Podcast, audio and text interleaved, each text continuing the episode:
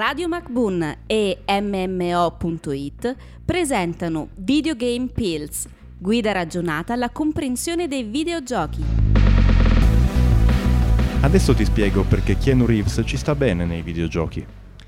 Bentornati in questi nostri podcast dove parliamo e smontiamo alcuni preconcetti sui videogiochi e ne parliamo un po' giusto per fare chiarezza. Io sono Damiano di MMO.it. Io sono Stan di MMO.it. Ebbene, oggi siamo qui a parlare di un argomento molto interessante, ovvero ah, Keanu Reeves a parte. Ma perché adesso gli attori hollywoodiani, o comunque gli attori in generale, sono molto più interessati al mondo dei videogiochi, quindi al modo con cui ecco, si possono utilizzare, perché è noto che si possono utilizzare adesso degli attori veri di, di, come manichini per creare tridimensionalmente i propri personaggi attraverso tecniche di motion capture, che sono appunto quelle, quelle, classiche tecniche dove vedete le persone con i pallini sulla faccia e le telecamerine appunto per riprendere i movimenti facciali e, e fisici.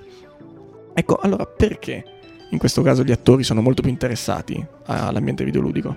Beh, innanzitutto sono più interessati perché il, l'ambiente lavorativo in cui si vengono a trovare adesso nel mondo dei videogiochi è a livello cinematografico, quindi il, il, lavoro che deve essere fatto per la restituzione del, pers- del, personaggio in ambiente tridimensionale ormai è più o meno lo stesso che pot- possiamo trovare in una grande produzione alla Marvel Studios, per dire, no?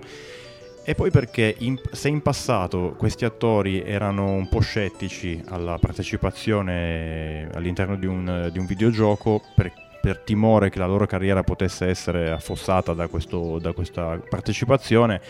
Ora invece, al contrario, eh, in alcuni casi chiaramente, non sempre, possono addirittura vedere la loro popolarità esplodere ulteriormente grazie a una scelta magari di marketing oculata che gli permette di essere un personaggio magari che già era famoso all'interno della comunità dei videogiocatori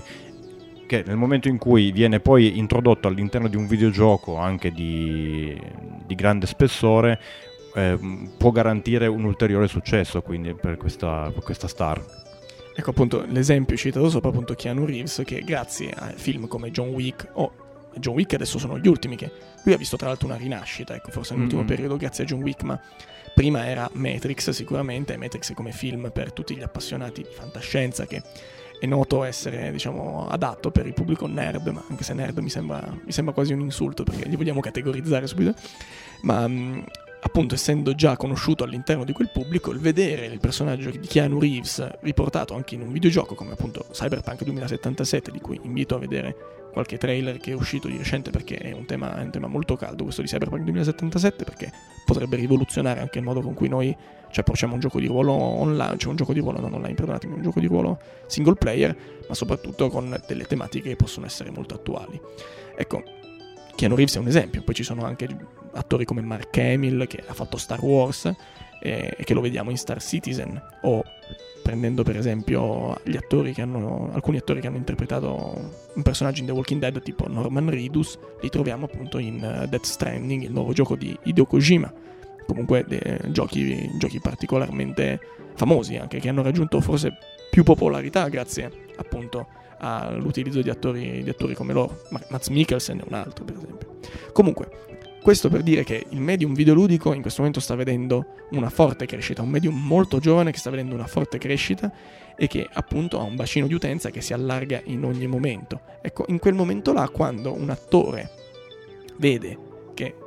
all'interno di un videogioco attorno c'è una, già una community formata ancora prima che il gioco sia, sia uscito, beh allora forse è una scelta, è una scelta saggia per diciamo, dare un, una spinta alla propria popolarità e continuare a lavorare nel settore, forse infiltrarsi anche all'interno di queste produzioni, ehm, queste grandissime produzioni di videogiochi.